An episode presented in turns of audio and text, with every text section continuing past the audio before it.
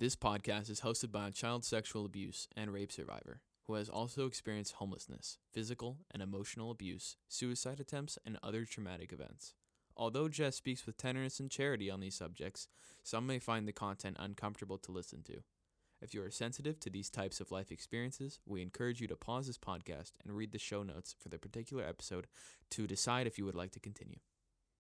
You're listening to the Divine Wisdom from the Kitchen podcast, hosted by Jess Echeverry, wife to a Catholic deacon, mother to five children, and dog mom to English bulldogs Chulo and Duke, as well as a survivor, speaker, woman and family advocate, and author. A convert to the faith, Jess goes beyond the class curriculum or church document and invites you to a conversation about our daily faith walk, our relationship with Christ and the church, and everything else in between. It's a heart to heart that leaves you with a good feeling in your soul. And now, without further ado, here's Jess. And welcome to the fifth episode in my Lenten podcast series, Finding the Key to Perfect Forgiveness. Thank you so much for joining me. Today, I will talk about the final, the fourth phase of the forgiveness cycle that we have been going through. Uh, the fourth and final phase, this phase is called the dignity of the human person and perfect forgiveness. This is the last phase. Um, quick note if this is the first time you're tuning in, I do suggest you pause this episode and go back and start at the beginning of this Lenten podcast series so that you can get the full context and understanding of the different phases of this forgiveness cycle that we've been speaking about. And I promise, I promise, I promise, you will not be disappointed. It's well worth it. So let's get into it. Phase four, the final phase. Yay! So remember, we're coming from phase three. And in phase three, we've done everything that the world has asked us to do, right? We've even encountered Christ, maybe at the end of that, because unless we encounter Christ, um, then we are not going to go into phase four. I want to make that perfectly clear. Phase four, dignity of the human person and perfect for- forgiveness, can only happen in your relationship with God the Son, Jesus Christ, right? Um, so that's super important to know. This is a Christian thing, okay? So, um, which is great because this is the promise that He gave us, right? And so we get to to reap that gift, to reap that reward, to receive that gift from him, and that is perfect forgiveness. So, phase four, we are actively in our relationship with Christ. And because of this relationship, whether we fully understand him or not, whether we struggle with our relationship with Christ and his church, doesn't matter. If we are actively in this relationship and our heart desires to continue to be in that relationship, then we are capable of moving into phase four, which is dignity of the human person and perfect forgiveness. So let's talk about the first part of phase four, which is this dignity of the human person. And I have to speak on my own experience here that before I became a Catholic Christian, um, I never heard the words human dignity together ever in a conversation, in a book, in anything. Um, I just, I never heard the phrase human dignity. When I became a Catholic, that's when I started hearing it. But honestly, I, I heard it in uh, like curriculum models and encyclicals and church documents, you know, those types of things. It was never something that I just kind of heard casually, conversation, maybe over a cup of coffee. And, but the church's teaching on human dignity um, it was, it was, it's that teaching that God put into my heart and allowed me to truly understand and learn. And that is that we are all um, created by God in His image, and that we carry in all of us, regardless of action, word, um, or or or thought. You know, we carry that dignity of our human person, regardless base solely on the fact that God created us in his image. And so nobody can take your dignity away. Nobody can. Nobody has the power to do that. Now, for me, learning that for the first time, for me, that looked like, oh my gosh, wait a minute. I was created by God. That was pretty mind blowing for me. You know, I spent my whole life not thinking I, I spent my whole life thinking I wasn't worth anything. You know, I used my body in terrible ways. It was used and abused. I and because of this, I felt shame. You know, I made decisions such as abortion, which brought a lot of shame on me. So I was the opposite of feeling dignified. I felt the opposite of that. I felt I spent most of my life feeling shameful, right? And so learning that, wait a minute. First of all, I found Jesus. I found him in the Catholic Church. And then in this relationship with him, he's revealing to me who I am. I am a daughter of the king. I am dignified because I was created by God and I was made in his image. I'm this little beautiful piece of God. And when I started realizing that, I was I was blown away by this teaching and I thought, "Oh my gosh, you know, Everybody needs to know this how special and beautiful and dignified each and every one of us are. But here's the thing with me having learned that about myself. The more I learned about that teaching, the more I started to realize that, wait a minute, there's nothing more special about me than this person who I'm upset at or this person walking down the street, or even this person in jail, or this person who's the president of the United States, or it doesn't matter.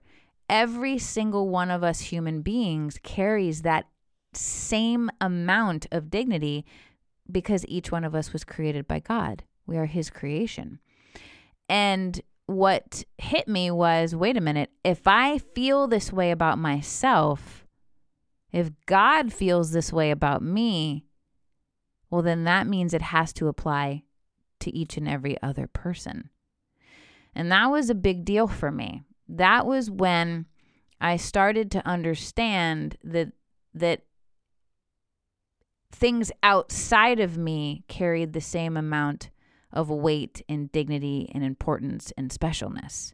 So I, I was beginning to grapple with that.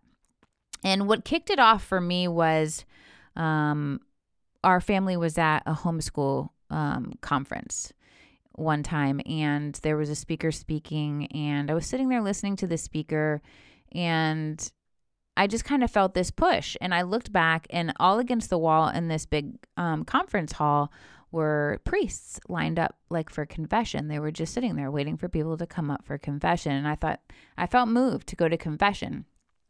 And so I just looked at my husband. I said, Hey, I'm going to go back for confession. He's like, Sure, no problem. I go back there. Um, I sit down because it's basically face to face. It's two chairs. You know, the priest is sitting in one, and then about three feet away, you're sitting in front of him, facing one another. And I begin to confess um, my anger, my hatred, my wanting these people to be dead, and being haunted by the people who raped and molested me and beat me to a pulp while I was pregnant. I mean, just all of the abuse that I suffered. All of these people who truly harmed and traumatized and wounded me, I still I still hated deeply. I had forgiven in phase 3, right? I had forgiven myself and I had forgiven the situations to the point where I can function and I felt a little bit better and more normal.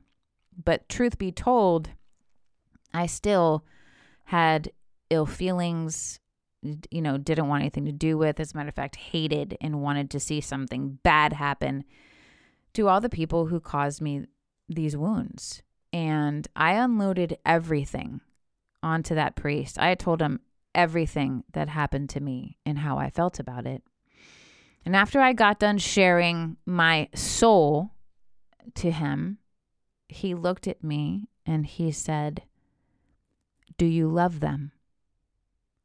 And when he said that, inside of me, I I, I was just like, um, I'm sorry, excuse me, Father. Uh, say what? What did you say? And a part of me got angry. It was like, how dare you? A part of me reacted inside like, I just bared my soul to you and all of my deepest wounds and and and and but you look at me and you ask me, do I love them?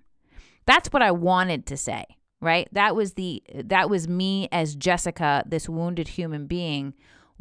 That was my answer. That's not what came out. Because I looked into that priest's eyes and I saw love and I saw truth. I saw Jesus Christ. That's what I saw. And when I looked into that priest's eyes, because he asked me that question as Jesus, and that's what I saw. I knew immediately that the answer I should should say, that I should want to say is yes, Father, I love them. But I couldn't. My heart was not in that place. I knew that that's what I was supposed to say. That's what Jesus wanted me to say. And I looked at the priest and I said, No, Father, I don't. And then he backed that up with, Do you want to see them in heaven? And that's when I just I did this. I just laughed. I was just like, are you, are you crazy? Like, what is this? Am I imagining this right now? No. But again, I looked into those eyes and I saw the love and truth of Jesus Christ. And again, I knew that the answer to that question is supposed to be yes, but that I could not honestly sit there and say yes to him. And I said, No, Father. No, I don't. And then I broke down and I said, How do I get there? How, how does that happen? How, like, what do I do in order to say yes? And that's when he looked at me and he said, You pray. Now, at first, when he said this, I, I have to admit, I was like, oh my gosh, you're kidding. Come on, give me something more than that. You know, do you guys understand what I'm feeling here? It's like, you know, how you have those conversations like, oh, I'll pray for you, or oh, just pray about that. And a lot of times we say that, or we feel like people are saying that to us as kind of like just this thing to say, but not like really to do and believe in right? Like at that moment, I, I, I, was looking for something more tangible. Like I was looking for boxes to check, like make me do 500 Hail Marys or like something absurd that would take me a lifetime, right? I didn't care. But just like pray, that's it. Like give me something more. And he looked at me, he said, Whenever you have those bad thoughts, whenever you have those triggers, whenever you have a flashback, whenever you're struggling with this hate in your heart, whenever those moments come come up for you, God is giving you an opportunity to pray for them and to help heal them. Whew, man, let me just tell you what. I I I felt like I don't know what I felt like. I just, I was like, okay, you know, I finished my confession. And I walked away from that confession absolutely sure that I had that I had received truth and love, but not confident at all that I would be able to do any of that and that that could be accomplished.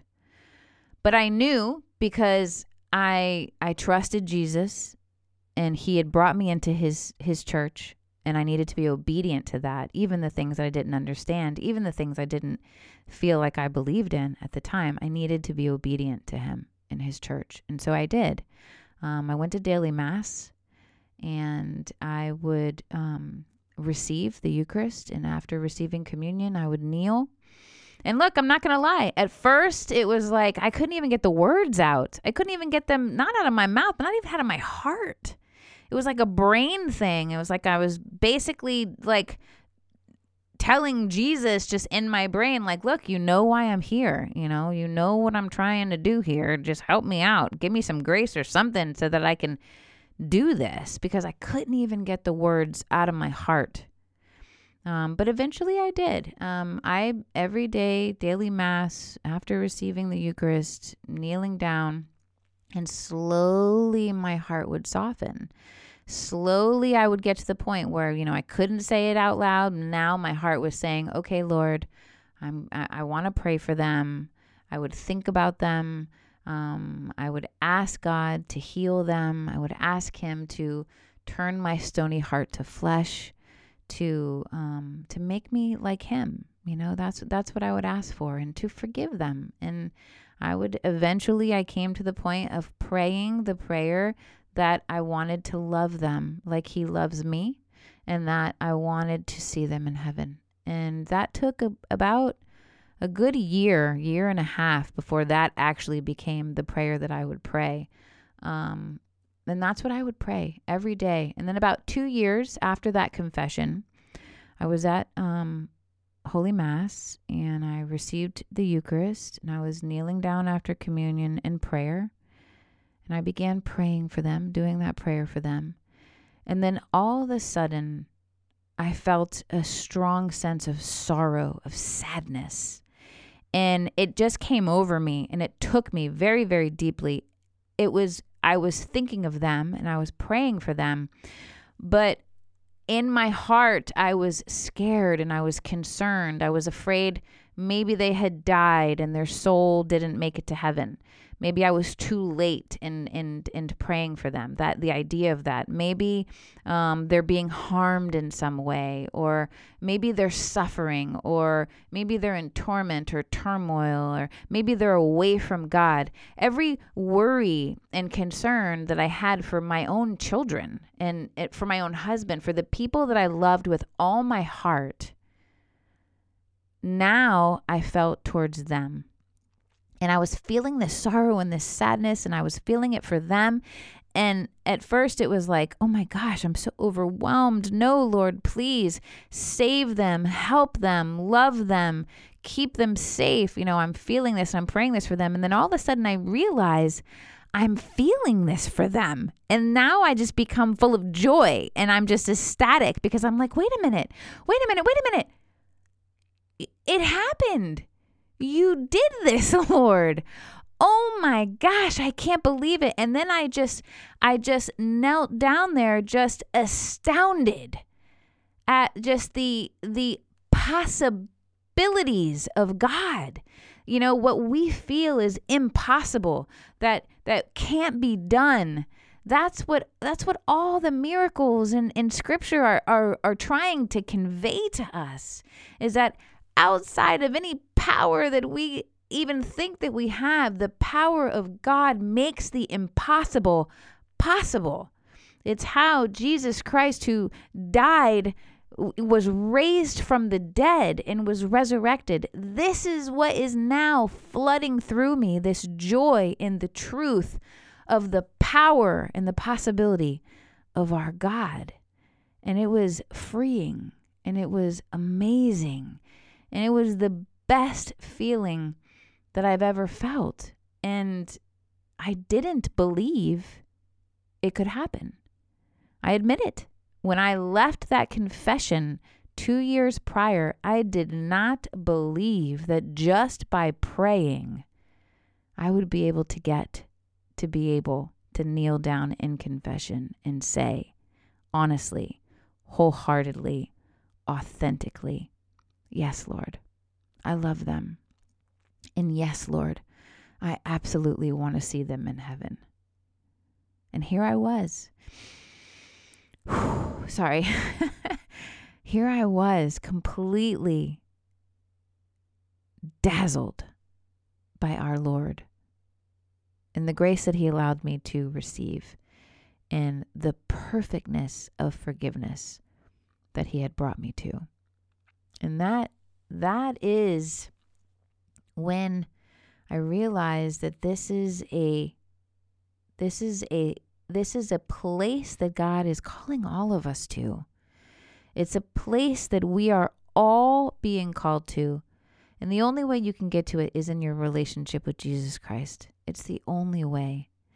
But, but, once you get into that relationship with Jesus Christ and once you allow yourself to believe who you are, right, and the dignity that you hold, and then once you believe that about yourself and you are able to apply it to everybody else, then what you've done is you've allowed your heart and your mind to be completely open and free for the grace of God to come in and fill it fully with His perfectness and in that perfect forgiveness.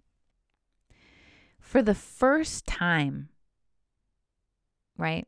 For the first time, our intentions, our thoughts, our love, our desires are now turned outside of ourselves, right?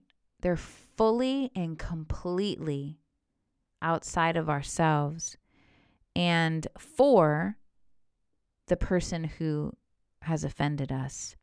Throughout the entire forgiveness and healing cycle so far, you have to think about it, we've focused solely on ourselves. But now, okay, now we are called to pray for those who hurt us, who have hurt us, and how brilliant is it, if you think about it, how brilliant is it that God has healed our own image, because that's what's required before we can move on to others outside of us. God has healed our own image and is now asking our help, right? He's calling us. He's saying, hey, how about you help in healing those who've harmed you as well? They need you. Remember in the first episode when we were talking about um, phase one, and I asked you to imagine a pie, right? You know, in math, you have the, the pie charts. And this forgiveness cycle has four phases. So you you cut the pie into four slices, and right at the top in the middle is the offense. It's the wound. It's the bad thing that's happened to you. Right? There are two people there, at least, right? There's a minimum of two people. There is the offender and there is the offended, right? And when we start moving clockwise around this pie, around this circle, right? Like I said earlier, like a clock, um, we go through it, and our attention, our focus is ourselves, right? And it's supposed to be that way because we've got to get ourselves in order. We have to prepare our own hearts, right? Scripture even tells us, you know, to do that before we go out and judge or look or, or, or think about other people, other things outside of us, right? It's all about us. And as we move through this cycle, it's all about ourselves until we get to the final quadrant, the final stretch it is the part that connects us that completes the circle.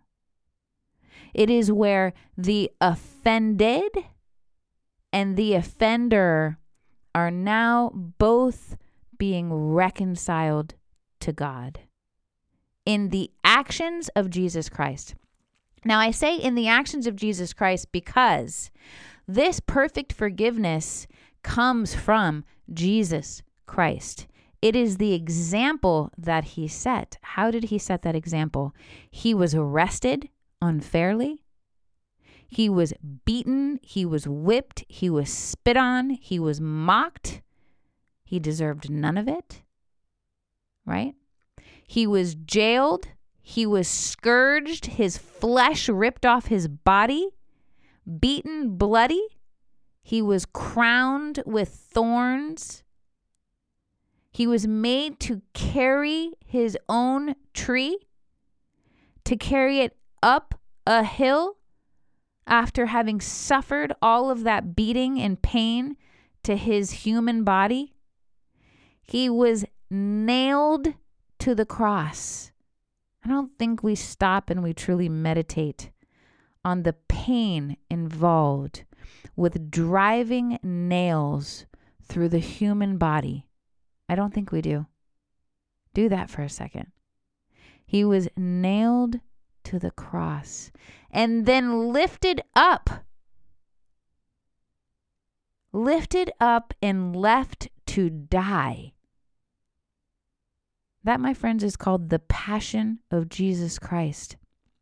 And you want to talk about having suffered wounds. These are all wounds Jesus suffered. and he didn't even deserve them. They weren't even his. They're ours. They're our sin. Our sin wounded him. And what did he do? He forgave us. He forgives us. It's a constant, right? He died on the cross, but before he died on the cross, he said, Father, forgive them. Luke 23 34. Father, forgive them.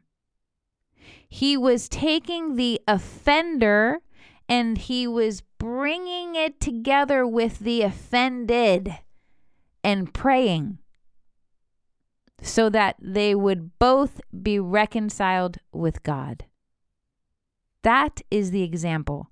That is the example of perfect forgiveness, right? Matthew 5:48 says, "Be perfect therefore as your heavenly Father is perfect." And we have Jesus Christ hanging, dying on the cross, giving us that perfect example of the forgiveness that God is calling us to. And so here we have God has brought us full circle into his perfect forgiveness. And what started with our offender must now end with them. I know that's hard to hear, but it must now end with them as well. And in this phase, we are called to pray. Prayer is the answer. Prayer shows God the desires of our heart. That's what it does. We're called to pray for our offenders. We need to pray that they're forgiven by God for their offenses and that God will bring them into eternal life in heaven with Him. We're praying for the good of their souls. We're praying for their eternal salvation. That's what we're praying for. That, that, my dear friends, that is unconditional love and perfect forgiveness. And that is phase four. Phase four is about acting in love like Christ and finding perfect love, perfect forgiveness, acknowledging the dignity of the human person of our offenders. Now, I did want to clarify this is there is a mistake that a lot of people make in believing that this forgiveness that we've achieved, this perfect forgiveness, somehow justifies the traumatic event, right? Or that it makes it go away, or it's now considered no longer a big deal, right? It downplays it or doesn't make it, it doesn't acknowledge the truth of what happened. That's not true. And there also may be um, a mistaken notion that, like, in order to love or forgive anyone, or someone that that offender that person who's wounded you that they must be an active part in your life or in your personal life. None of that is true. That's not true. And i want to i want to state that and make that perfectly clear that that is not at all what i'm talking about. Um, i haven't seen my offenders haven't spoken to them haven't none none um, since my woundedness. Um, the action of our wound will always exist. The action of being raped will always be a part of who I am. That you can't take that away. It's it's done. it's in the past and it actually happened. So the action of it never changes, right? If it happened, it will always exist. How we feel about it how it affects us, and what we say and do because of that action. Those are all things that can be changed. Those are all things that can be healed and redeemed, right? So to love somebody is to want what's good for them regardless of whether you ever see or speak to them again. That's absolutely not necessary. It is the desire in your heart for love and goodness for that person. It's thinking about that person and praying for God to forgive them, to bless them, to heal them, to welcome them into heaven. And none of that requires any type of personal relationship with them. I would like to close today's episode with just a quick prayer. A quick prayer for all of you out there who are suffering no matter what phase you're in phase one, two, three, even four, if you've found that joy of perfect forgiveness. I'd like to say a quick prayer for, for all of you out there. Lord, Heavenly Father, I come to you today with my full heart in thanksgiving. In thanksgiving for the forgiveness, the perfect forgiveness that you have been able to show me and to allow me to feel. And Lord, I beg of you, Lord, I beg of you to touch each and every one of my listeners' hearts today, Lord. Touch them with your grace, fill them with your love and mercy.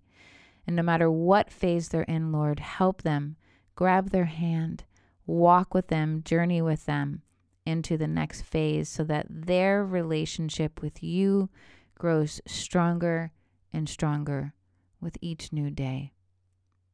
And God, I come to you today in prayer of thanksgiving for the people who've harmed me, for the people who wounded and created so much trauma in my life. Lord, you know my heart loves them. And you know I want to see them in heaven. And I ask, Lord, protection over them. And for all of the people who need our prayers in order for their hearts and their lives to be reconciled with you. We love you. We adore you. We glorify you, O Lord, in your holy Son, Jesus Christ. We pray. Amen. Thank you so much for joining me today. And I pray you'll join me next week as we close up this beautiful Lenten podcast series, Finding the Key to perfect forgiveness. God bless you. If you enjoyed this episode, please remember to subscribe and spread the word. Tell your friends and family on social media to leave us a five star review. Make sure to check the show notes for helpful links about topics discussed in this episode. Jess's latest book, Dazzled Finding the Key to Perfect Forgiveness, is available on Amazon, Barnes & Noble, and Balboa Press, as well as mommaletics.com. That's M O M M A L E T I C S.com where you can also connect with her directly. Thanks for listening, and make sure you join us next time for more heart to heart and good feelings in your soul on Divine Wisdom from the Kitchen.